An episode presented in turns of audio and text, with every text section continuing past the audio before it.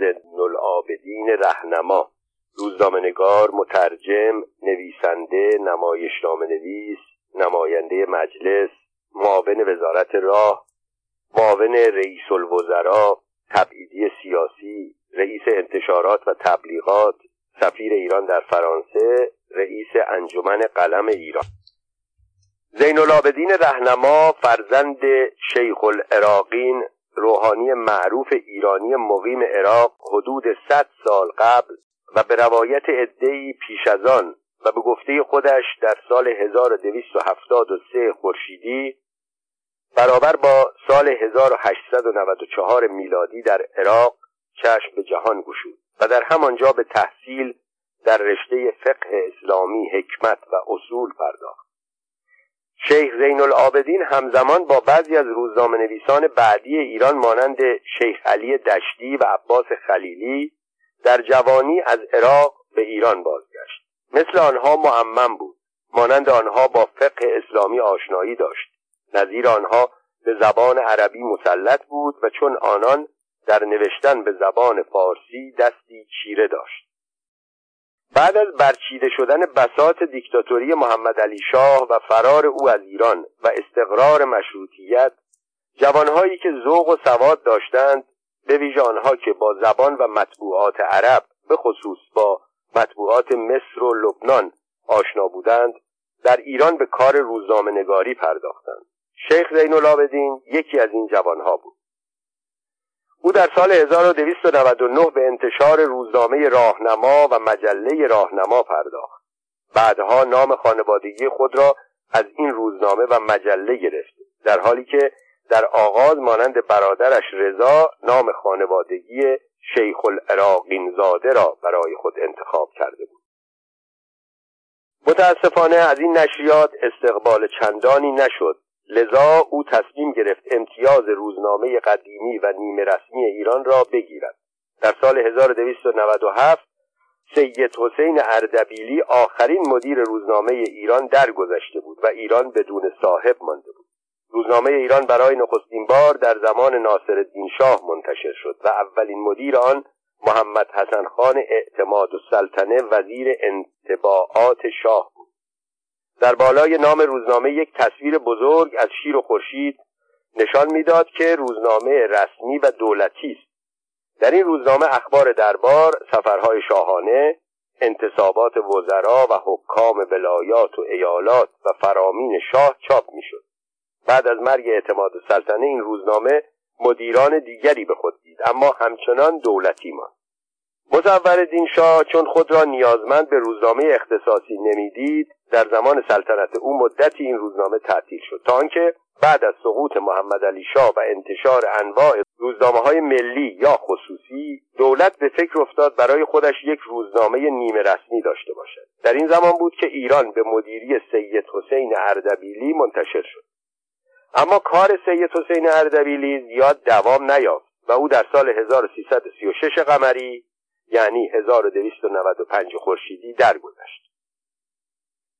با مرگ سید حسین اردبیلی زین العابدین رهنما داوطلب شد که روزنامه ایران را با همان شرایط منتشر کند. حتی متقبل شد ماهانه چهل تومان به همسر و دو طفل صغیر سید حسین اردبیلی بپردازد.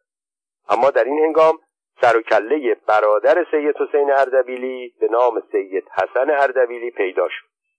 او مدعی امتیاز روزنامه و اموال و اساس روزنامه ایران شد و تذکرهای دولت که چون دولت ایران قسمتی از هزینه این روزنامه را پرداخت می‌کرد و روزنامه ایران روزنامه نیمه رسمی بوده نمی‌توان آن را به هر کسی واگذار کرد مورد قبول او واقع نشد و نام پراکنی ها آنقدر ادامه یافت که شیخ زین العابدین رهنما از انتشار این روزنامه منصرف شد و به تصمیم دولت قرار شد تکلیف ارث و میراث مرحوم سید حسین اردبیلی از جمله وضع امتیاز روزنامه در محضر امام جمعه تهران آیت الله خویی روشن شود. در آن مجلس ملک و شعرای بهار هم بود که حاضر شد با قبول شرایط رهنما یعنی ارسال روزنامه به مشترکینی که مرحوم سید حسین اردبیلی حق اشتراک آنها را در زمان حیات خود گرفته بود و پرداخت ماهی چهل تومان به ورسه مدیر سابق و البته با دریافت ماهی 500 تومان کمک هزینه دولت روزنامه را منتشر کند. ولی باز هم آقای سید حسن اردبیلی زیر بار نرفت و دولت هم تهدید کرد که کمک خود را به این روزنامه قطع خواهد ولی از آنجا که دولت احساس می‌کرد در میان دهها روزنامه و مجله که با استفاده از آزادی بیغید و شرطی که بعد از سقوط محمد علی شاه به وجود آمده بود و هر چه می‌خواستند مینوشتند احتیاج به یک روزنامه دارد که سخنگوی او باشد و برنامه های دولت و ابلاغیه های قشون را چاپ کند سرانجام با مدیری میرزا محمد ملکزاده برادر ملک و شعرهای بهار و میرزا اسماعیل یگانی موافقت کرد.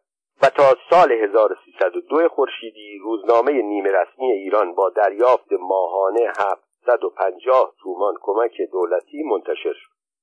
برای ساکت کردن سید حسن مقداری از اساس به خانواده سید حسین داده شد و مستمری ماهانه خانواده او هم به پنجاه تومان افزایش یافت. از آن سو شیخ زین العابدین شیخ العراقین زاده که اکنون نام خانوادگی رهنما را برای خود انتخاب کرده بود از شورای عالی معارف تقاضای صدور امتیاز روزنامه به نام ایران نو کرد که در جلسه دوشنبه 14 هوت یا اسفند 1301 به تصویب رسید. اما کار این روزنامه هم نگرفت. بنابراین زین العابدین رهنما با پیشنهاد جدیدی داوطلب انتشار روزنامه ایران شد. پیشنهاد او صرف نظر کردن از کمک مالی دولت. در اسناد آن زمان آمده امتیاز روزنامه ایران بر طبق تصویب نامه 20 سرطان 1336 قمری مطابق با سال 1295 شمسی از تاریخ سی میزان تخاقوئیل 1302 بدون هیچ شرط به آقای شیخ العراقین زاده داده شد. و همچنین از 17 برج قوس تنگوزعیل 1302 آقای شیخ زین العابدین رهنما مدیر و برادر او آقای رضا شیخ العراقین زاده به عنوان مدیر مسئول روزنامه ایران شناخته شدند. در مورد اصطلاح بدون قید و شرط باید توضیح داد که چون تا آن زمان دولت ماهانه 750 تومان به مدیران روزنامه نیمه رسمی ایران کمک مالی می‌کرد رهنما و برادرش از دریافت این کمک صرف نظر کردند و در مقابل امتیاز روزنامه را با آزادی عمل در انتشار مطالب و انتخاب سبک و روش آن به دست آوردند. از این تاریخ دوران شکوفایی روزنامه ایران آغاز شد.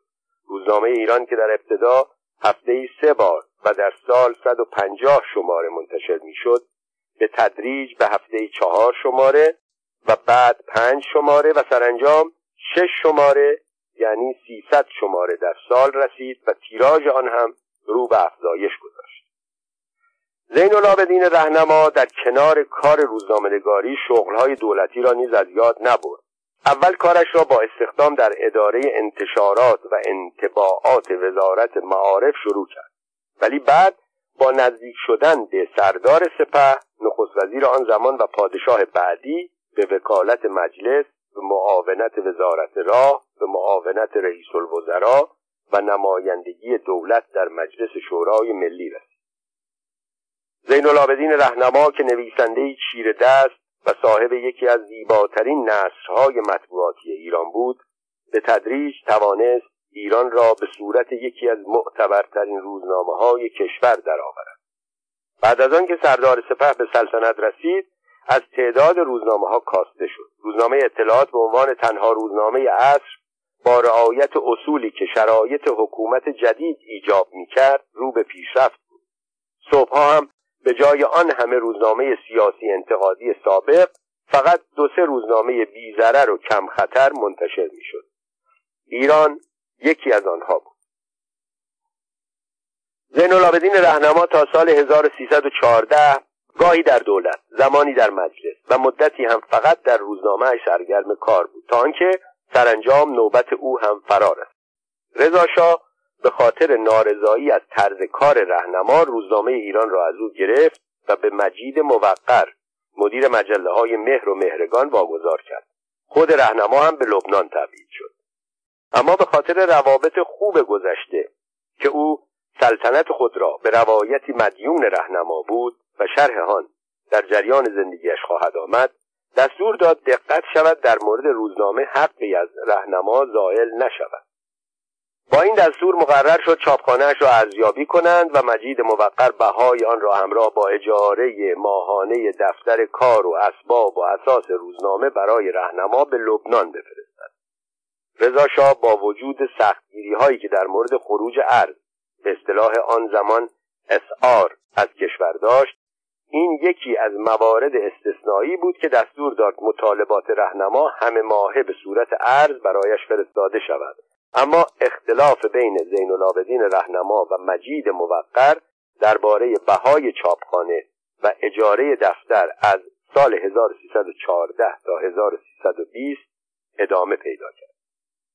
شش سال تبعید زین العابدین رهنما به لبنان در نهایت امر به سود او تمام شد. رهنما پس از آن که مورد غضب رضا شاه قرار گرفت دست همسر و بچه ها و افراد خانوادهش را گرفت و با نقدینه ای در حد گذران یک زندگی نسبتا خوب راهی لبنان شد. لبنان در فاصله بین دو جنگ جهانی مرکز فرهنگ عرب و رابط خاور میانه با اروپا بود. زبان فرانسه در آنجا همانقدر رواج داشت که زبان عربی و دانشگاه آمریکایی بیروت یکی از معتبرترین دانشگاه ها در تمام منطقه محسوب می‌شد لبنان بعد از جنگ جهانی اول تحت قیمومیت فرانسه در آمده بود ولی در حقیقت فرانسوی ها شرایط استعماری حاکم بر الجزایر و تونس و مراکش را در آنجا اعمال نمی کردن. لبنان برادر کوچک و نابالغ فرانسه بود به ویژه آنکه دو میلیون مسیحی در آنجا زندگی می‌کردند.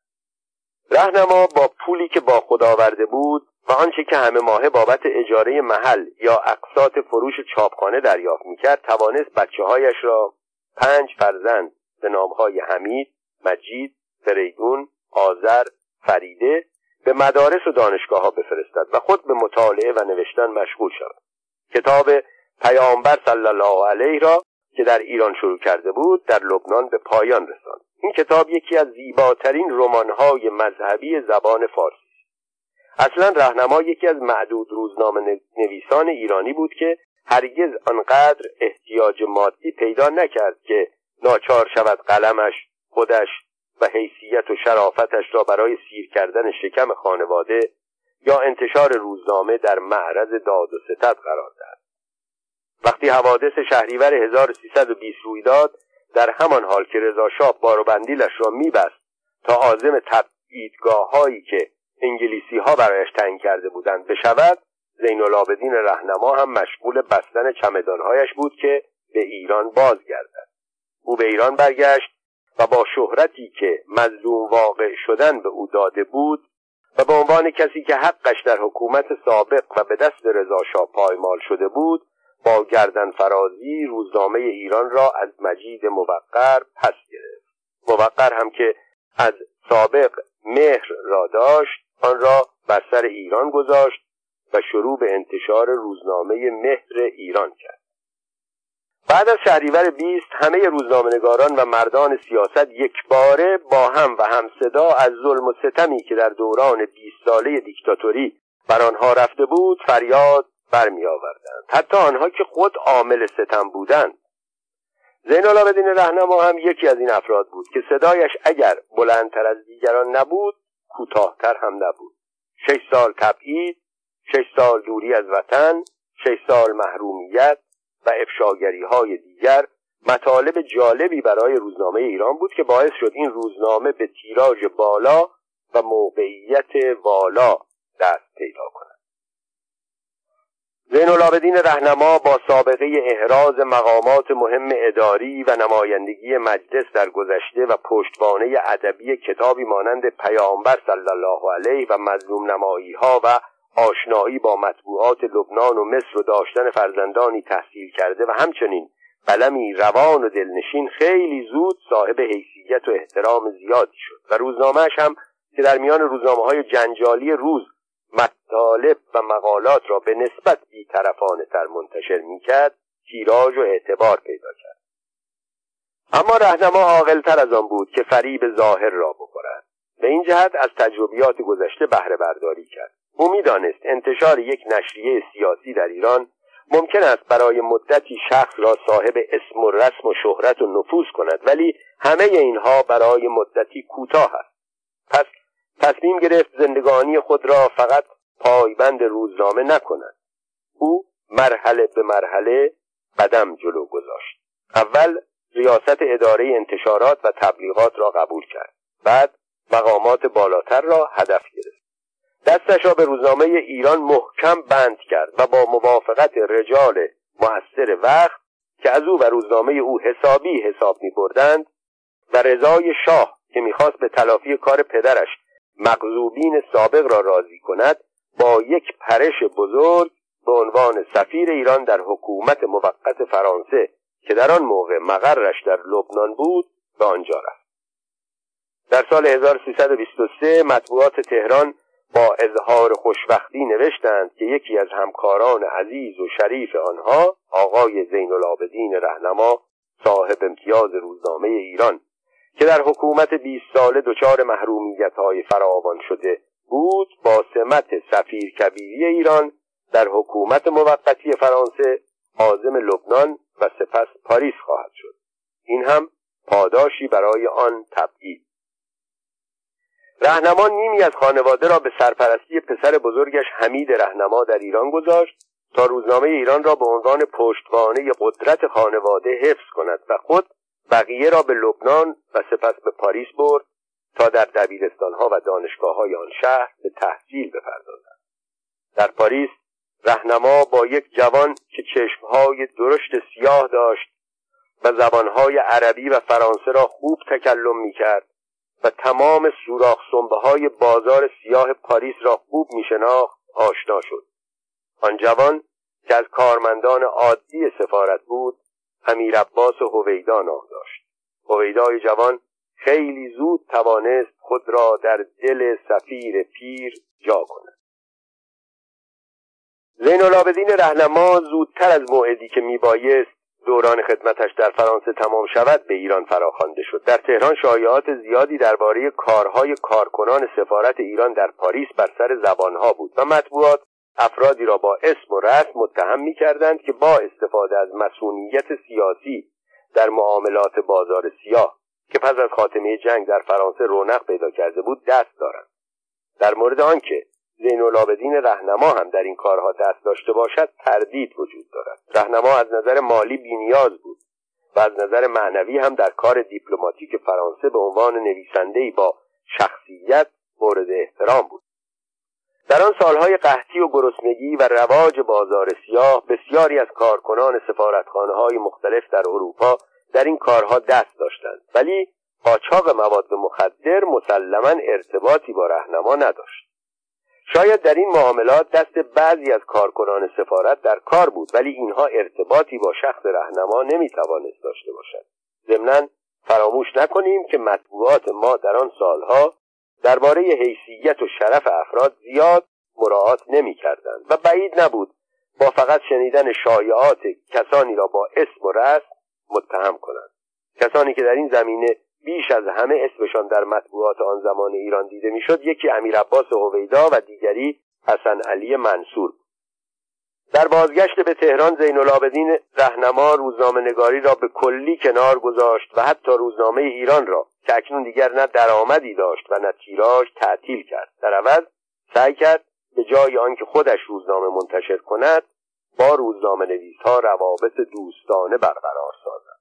چند سالی از کار روزنامه نویسی من گذشته بود که یک روز رهنما به من گفت کتابی درباره زندگانی امام حسین علیه السلام نوشته و مایل است قبل از آن که آن را به صورت کتاب منتشر کند من آن را فصل به فصل در مجله سفید و سیاه چاپ کنم. با شهرتی که کتاب پیامبر صلی الله علیه پیدا کرده بود با مسرت پیشنهادش را پذیرفتم و به زودی کتاب زندگانی امام حسین علیه السلام به صورت یکی از ارزنده ترین پاورقی های مجله درآمد. این همکاری باعث شد که بین ما یک نوع رابطه دوستی و صمیمیت آغاز شود. رهنما در کار بسیار مرتب و منظم بود. گاهی که مقالهاش را میآورد قسمتهایی را برای من در حقیقت برای دل خودش با صدای بلند و با احساس می‌خواند. نصرش روان زیبا و دلنشین بود و من با آنکه به خاطر کار سنگین روزنامهنگاری همیشه گرفتار بودم دست از کار میکشیدم و با علاقه به او گوش می‌دادم و از شنیدن نوشته های او لذت میبردم. من همواره به زین العابدین رهنما به عنوان یک روزنامه نویس قدیمی و با تجربه احترام میگذاشتم و او متقابلا به من و چند تن از روزنامه نویس های جوان آن زمان علاقه نشان می‌داد. اغلب روزها به دفتر مجله سپید و سیاه می آمد گاهی هم پیشنهاد می‌کرد نهار را با هم در یک رستوران صرف کنیم. نهار خوردن و مذاکره در رستوران که در اروپا به عنوان دژونر دفره معروف است این حس را دارد که نه وقت بیهوده تلف می شود نه گفتگو مدام با آمدن ارباب رجوع مذاکرات تلفنی و کارهای اداری قطع می شود. روزی با رهنما و چند تن از همکاران مطبوعاتی در رستورانی نهار میخوردیم و طبق معمول چاشنی غذایمان انتقادهای بی خطر از جریانات روز بود که ناگهان رهنما با لحنی قاطع و محکم گفت می‌دانید شهرداری شمیران چه کرده؟ نمی‌دانستیم شهرداری شمیران چه کرده بود. خودش گفت در سراح خیابانهای نیاوران علم حسارک یک میدان کوچک است که از مدتها قبل یک آبنمای زیبا در وسط آن ساخته بودند. اخیرا شهرداری آن را خراب کرده و به جایش مجسمه دو تا طول سگ را روی پایه نصب کرد.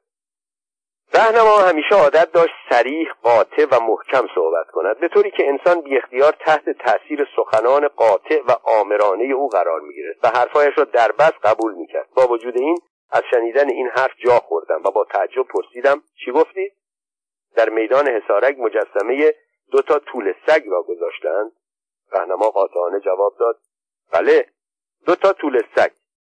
آبنمای قشنگ وسط میدان را برداشتند کلی خرج گردن مردم گذاشتند و به جای آن مجسمه دو تا طول سگ را گذاشتند. برای من مشکل بود این خبر را قبول کنم. اگر می‌گفت مجسمه دو تا بچه گربه دو تا طول خرس یا دو تا بچه شیر را در میدان گذاشتند تا حدی قابل قبول بود. ولی نصب مجسمه دو طول سگ در وسط میدان؟ نه نمی‌توانستم آن را بپذیرم. ولی گوینده زین العابدین رهنما بود مردی صاحب شخصیت و فاضل که سخن بیهوده از دهانش بیرون نمیآمد. سوژه بسیار جالبی بود. سوژه‌ای که می‌شد با استناد به آن از شهرداری انتقاد کرد و حد آن را کوبید. خوشبختانه رفقای دیگر سرگرم صحبتهای دیگر بودند و من خوشحال که از این خبر به طور انحصاری استفاده خواهم کرد. برای تاکید یک بار دیگر از رهنما پرسیدم شما با چشمای خودتان طول سگها را دیدید؟ رهنما با همان لحن قاطع و محکم که عادتش بود گفت بله بله راه من از آن طرف است. من هر روز از آنجا عبور می‌کنم. خودم دیدم با چشمهای خودم.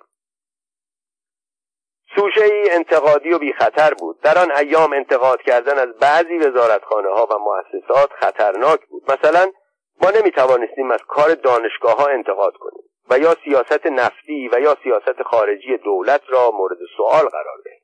در مقابل وزارتخانه ها و اداراتی بودند که انتقاد از آنها هیچ خطری نداشت. مثلا وزارت آب و برق ادارات پست تلگراف و تلفن و همچنین شهرداری تهران.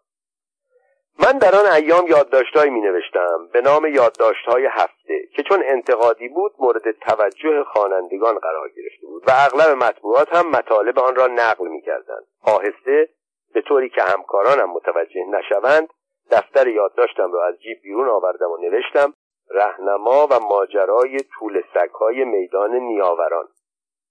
میمانی نهار به پایان رسید و هر کدام به راه خود رفتیم. شب سوژه را پروراندم و یک یادداشت تند و تیز انتقادی درباره کارهای بیمنطق شهرداری تهران و هزینه های بیهودهی که می‌کند نوشتم. حتی دوستی با نیکبی شهردار تهران و لسانی شهردار شمیران را از یاد بردم و در حجبگویی و انتقاد بیداد کردم. آن روزها شهرداری هیچ کاری با هیچ کس نمی‌توانست بکند. چه برسد به ما که روزنامه نویس بود. صبح روز بعد یادداشت را برای حروفچینی به چاپخانه فرستادم. ظهر خودم نمونه آخر را غلطگیری کردم عصر صفحه را دیدم و امضا کردم تا صبح روز بعد چاپ شود شب که به منزل رفتم وسوسه به جانم افتاد. درست است که رهنما گفت مجسمه طول سکا را با چشمای خودش دیده ولی منطق آن را قبول نمی‌کرد. اصلا به عقل جور در نمیآمد که شهرداری آبنمایی را خراب کند و جای آن مجسمه دو طول سگ را بگذارد. باز اگر این سگها کارهای مهمی انجام داده بودند که باعث نجات جان یک عده شده بود یا برای مثال از ریزش سیل و خرابی یک خیابان یا ساختمان جلوگیری کرده بودند و یا کاری در حد قهرمانی حیوانات کرده بودند یک حرفی. اما من به یاد نمی آوردم در روزها یا هفته ها و ماهای اخیر روزنامه ها و مجلات درباره فداکاری های طول سگها چیزی نوشته باشد. خانه من اوایل خیابان دربند بود. تصمیم گرفتم صبح روز بعد زودتر برخیزم راهم را دور کنم از خیابان نیاوران بروم و با چشم خود طول سگها را ببینم. در صورتی که حقیقت داشت که هیچ در غیر آن صورت قبل از چاپ اقدامی بکنم. اما اما وسوسه چنان در وجودم ریشه دوانده بود که با هیچ استدلالی نمی‌توانستم آن را از خود دور کنم. تا یک ساعت هم مقاومت کردم و به خود فشار آوردم. ولی سرانجام طاقت نیاوردم. طول سکها مرتبا جلوی چشمهایم رژه می‌رفتند و نمیگذاشتند خواب به چشمهایم برود بیاراده برخواستم لباس پوشیدم سوار اتومبیل شدم و راه خیابان نیاوران را در پیش گرفتم. از مقابل کوچه زین العابدین رهنما هم رد شدم و راه حسارک را در پیش گرفتم. کمی که رفتم پایه مجسمه ظاهر شد. چراغ بالای اتومبیل را زدم ولی چیزی ندیدم. تا آنکه به میدان کوچک آنجا رسیدم. در گوشه اتومبیل را نگه داشتم. چراغها را به سوی مجسمه میزان کردم تا آن را خوب روشن کنم. خودم پیاده شدم و به سوی مجسمه راه افتادم. در روشنایی چراغهای بزرگ اتومبیل بر روی پایه سنگی وسط میدان مجسمه دو پسر بچه کوچولو را با لباس پیشاهنگی دیدم که تناب و وسایل کوهنوردی در دست داشت. احتیاجی نبود چشمایم را بمالم یا عینک ذرهبینی بگذارم. فقط دلم می‌خواست این چند ساعت نیمه شب تا آغاز شروع کار چاپخانه به سرعت برق تمام شود و من یادداشتی را که با اعتماد به سخن رهنما آنچنان تند و تیز نوشته بودم اصلاح کنم. من بارها و بارها بعد از آن نیمه شب کذایی صحنه ای را در نظر مجسم کردم که آن نوشته انتقادی با توجه به سخنان قاطع و محکم استاد رهنما پیشکسوت ما روزنامهنگاران آن زمان با همان لحن تند و گزنده علیه شهرداری چاپ می‌شد و ساعتی بعد نامه مفصل و تنزالود شهرداری به مجله می رسید که از من می‌خواستند عین نامه را در نخستین شماره بعدی مجله در همان صفحه و همان ستون و با همان حروف چاپ کنم. راستی چقدر بد می‌شد اگر چنین می‌شد. به جای آنکه من شهرداری را کوبیده باشم آنها مرا میکوبیدند. آن هم با چه شدتی کوبیدنی که حاصل عقده های ناشی از سالها انتقاد از آن اداره بی خطر دو سه روز بعد زین العابدین رهنما را دیدم. سلام کردم. گفتم آقای رهنما بالاخره طول سکهایی را که می‌گفتید دیدم. با همان قیافه جدی و لحن قاطع گفت دیدی؟ مجسمه های میدان حسارک را دیدی؟ جواب دادم بله. همان طول سکهای میدان حسارک دو تا بودند. روی یک پایه سنگی بزرگ. درست همانطور که شما گفته بود. یادم آمد پدرم که هم سن و سال رهنما بود همیشه پسر بچه های کوچک و بازیگوش همسایه را طول سگ مینامید. یک روز صبح در دفتر مجله مشغول کار بودم که زنگ تلفن به صدا درآمد. گوشی را برداشتم. صدای محکم قاطع و آمرانه زین العابدین رهنما را شناختم. بهزادی این چه بود نوشتی؟ فریدون خیلی ناراحت شد. من از تو انتظار نداشتم. همه روزنامه ها و مجله ها از فیلم او تعریف کردند جز مجله سفید و سیاه که مال دوست خودم است خیلی بد شد. تفلک خیلی ناراحت شد. فریدون پسر کوچک کوچکترین فرزند رهنما بود. پس طبیعی بود که او را آنقدر دوست بدارد که از ناراحتی او آنقدر ناراحت شود. فریدون در فرانسه درس سینما خوانده بود و زمانی که در ایران فیلم های معروف به آبگوشتی رواج داشت او فیلم سنگین سیاوش در تخت جمشید را کارگردانی کرده هنوز فیلم روی اکران نیامده بود که پدر کارگردان زین العابدین رهنما که روابط عمومی خوبی داشت با تمام قوا بسیج شده بود و همه روزنامه ها و مجله ها را وادار کرده بود از این فیلم تعریف کنند. همه به جز سپید و سیاه. شاید فکر کرده بود من همین که اسم فریدون رهنما را به عنوان کارگردان در آگهی ها ببینم حریم فیلم را نگه خواهم داشت. زین العابدین رهنما ادامه داد. این اسمش چیست؟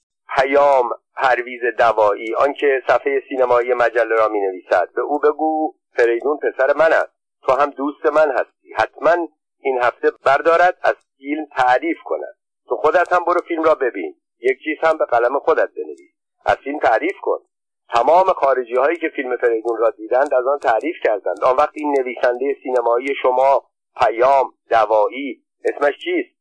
از فیلم بد گفته پیام نام مستعار پرویز دوایی بود که نقدهای سینمایی مجله سفید و سیاه را مینوشت. در کار خود هم تخصص و هم صداقت داشت به طوری که تمام کاران سینما او را پذیرفته بودند. جوانی بود پاک هر قدر که بخواهی در رشته سینمایی مطلع تا آن حد که ممکن باشد. با ذوق نجیب محجوب بیغرض اما بیگذشت. در کوبیدن بدیها بیرحم و معتقد به کار اصیل در سینما. او فیلم و سینما را به همان چشمی نگاه نمی کرد که تماشاچیان سینما نگاه می کنند سینما در نظر او مقدس بود عقیده او رسالتی که هنر هفتم بر عهده داشت از دیگر هنرها بالاتر بود. درباره دوایی کارش عکسالعملی که کارگردانها تهیه کننده ها صاحبان سینماها و خوانندگان و روشنفکران نشان می‌دادند سخن زیاد است و در جای خود خواهد آمد. اما بحث من و رهنما به این سادگی پایان نپذیرد او آن روزنامه نویس با تجربه و کهنکار مایل بود که مجله من و به ویژه پرویز دوایی بدون توجه به انتقادی که از فیلم شده یک باره برخلاف نظر قبلی خود از فیلم دربست تعریف کنیم و آن را یک شاهکار بنام من با توجه به اصول کار و پرستیژ مجله نظر دادم فریدون طی نوشته جواب دوایی را بدهد و از خودش و فیلمش هر قدر می‌خواهد دفاع کند تا من چاپ کنم. حرف ما منطقی بود. ولی احساس پدری منطق خودش را دارد. از این رو رهنما قانع نمی‌شد. او احتمالا وصل دوایی را از فریدون شنیده بود. از این رو به او هیچ بد نمی‌گفت. فقط تکرار می‌کرد مگر تو نمی‌دانستی فریدون پسر من است؟ چرا گذاشتی دوایی از فیلم بد بنویسد؟ خیلی بد شد. فریدون ناراحت شد. از قول من به دوایی بگو این هفته جبران بکنه. فیلم سیاوش در تخت جمشید فیلم بدی نبود. جایزه سوم فستیوال لوکارنو را برده بود. نکته های خوبی هم داشت. این را دوایی هم گفته بود. اما رهنما می‌خواست با پر کردن مطبوعات از مطالب تحسینآمیز درباره فیلم آن را به عنوان یک شاهکار بزرگ مطرح کند. فریدون به شرط توجه به نقدهای بیطرفانه می‌توانست در آینده کارهای بهتری ارائه کند ولی فرصت نیافت. در جوانی درگذشت. این نخستین بار بود که رهنما از من رنجید. آخرین دیدار. چند سال بعد از پیروزی انقلاب به اتفاق جهانبانویی مدیر مجله فردوسی به دیدن او رفتم. هفده سال قبل از آن در زمانی که پاورقی زندگانی امام حسین علیه السلام را برای مجله سفید و سیاه نوشت گفته بود که در اندیشه نوشتن شرح زندگانی حضرت رضا علیه السلام است گفت تا به حال کسی زندگانی امام رضا علیه السلام را آنچنان که شایسته مقام آن حضرت است ننوشته و قرار بود وقتی آن را نوشت برای چاپ به سفید و سیاه از آن روزها روزگاری گذشت مجله سفید و سیاه توقیف شد. چهار سال دیگر هم گذشت. در دوران اوجگیری انقلاب مجله آزاد شد. انتشار مجدد آن یک سال طول کشید و بار دیگر تعطیل شد. در این فاصله دیداری با رهنما دست نداد. یا دست داد و صحبت به این کتاب نکشید. روزی با دخترم فرانه بهزادی مدیر مجله دانستنی ها درباره این کتاب صحبت می کردم اظهار علاقه کرد. از آقای رهنما تقاضا کنم آن را برای چاپ به مجله دانستنی ها بدهم جهان بانوی گاهی به دیدن رهنما می‌رفت. جریان را با او در میان گذاشتم. پذیرفت که به اتفاق به دیدن رهنما برویم. آن روز می‌رفتیم تا قول و قرار گذشته را به استاد کهنسال یادآوری کنیم. خانه رهنما در کوچه در خیابان نیاوران بود. باقی قدیمی با چنارهای صد ساله. از همان نوع که چند تا در کنار هم میرویند و به مرور سر به فلک میسایند.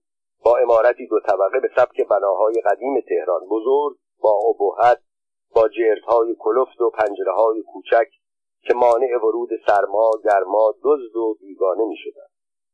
اتومبیل کادت خاکستری رنگش هنوز هم بود و در کنار دیوار پارک شده بود.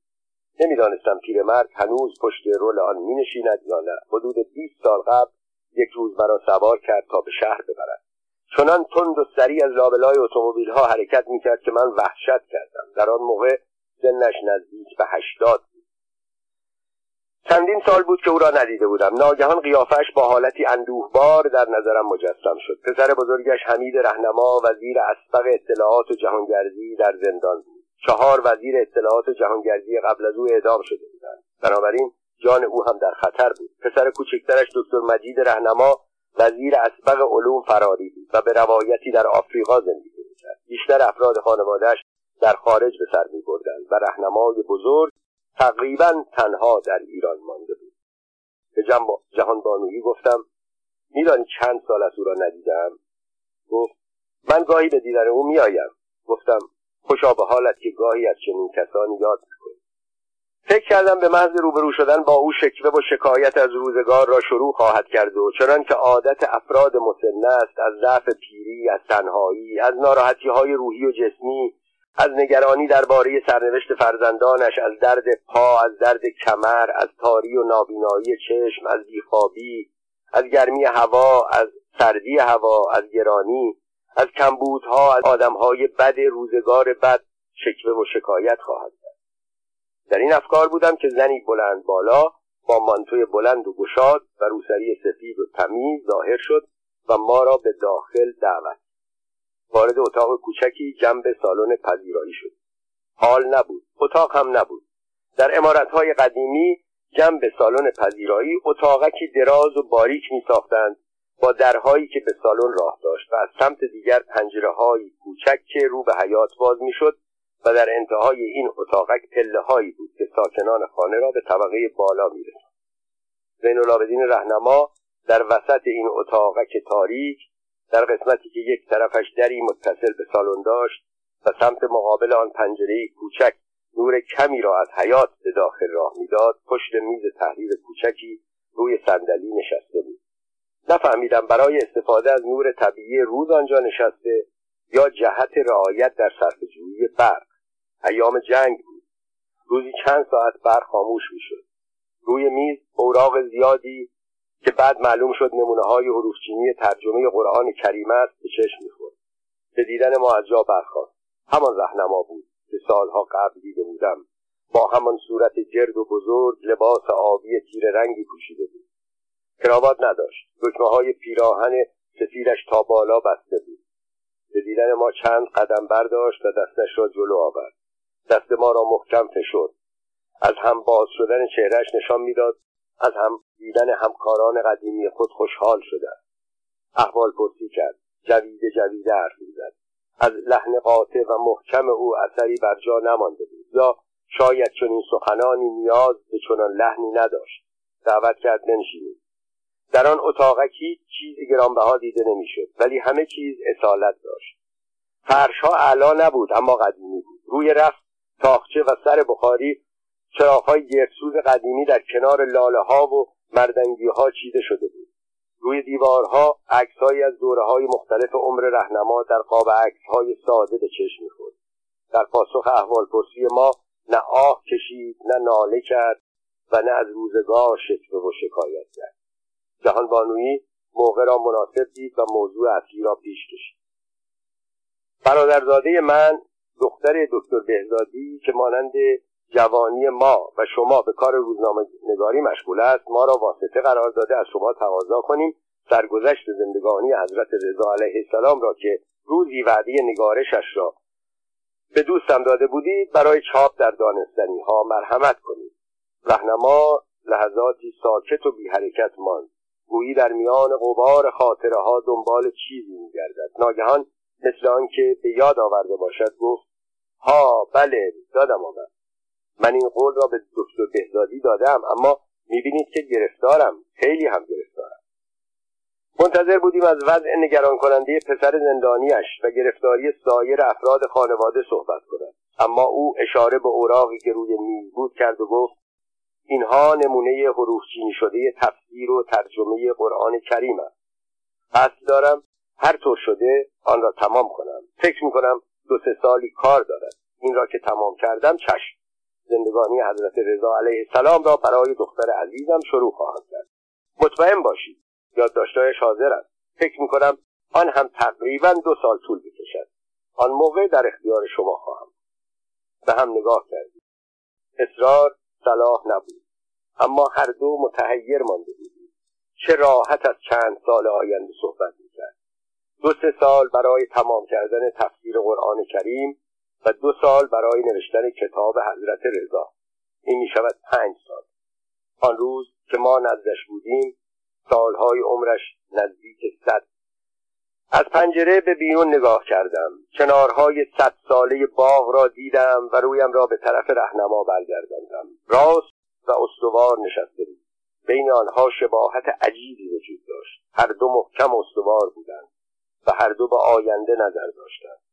صدای رهنما را شنیدم.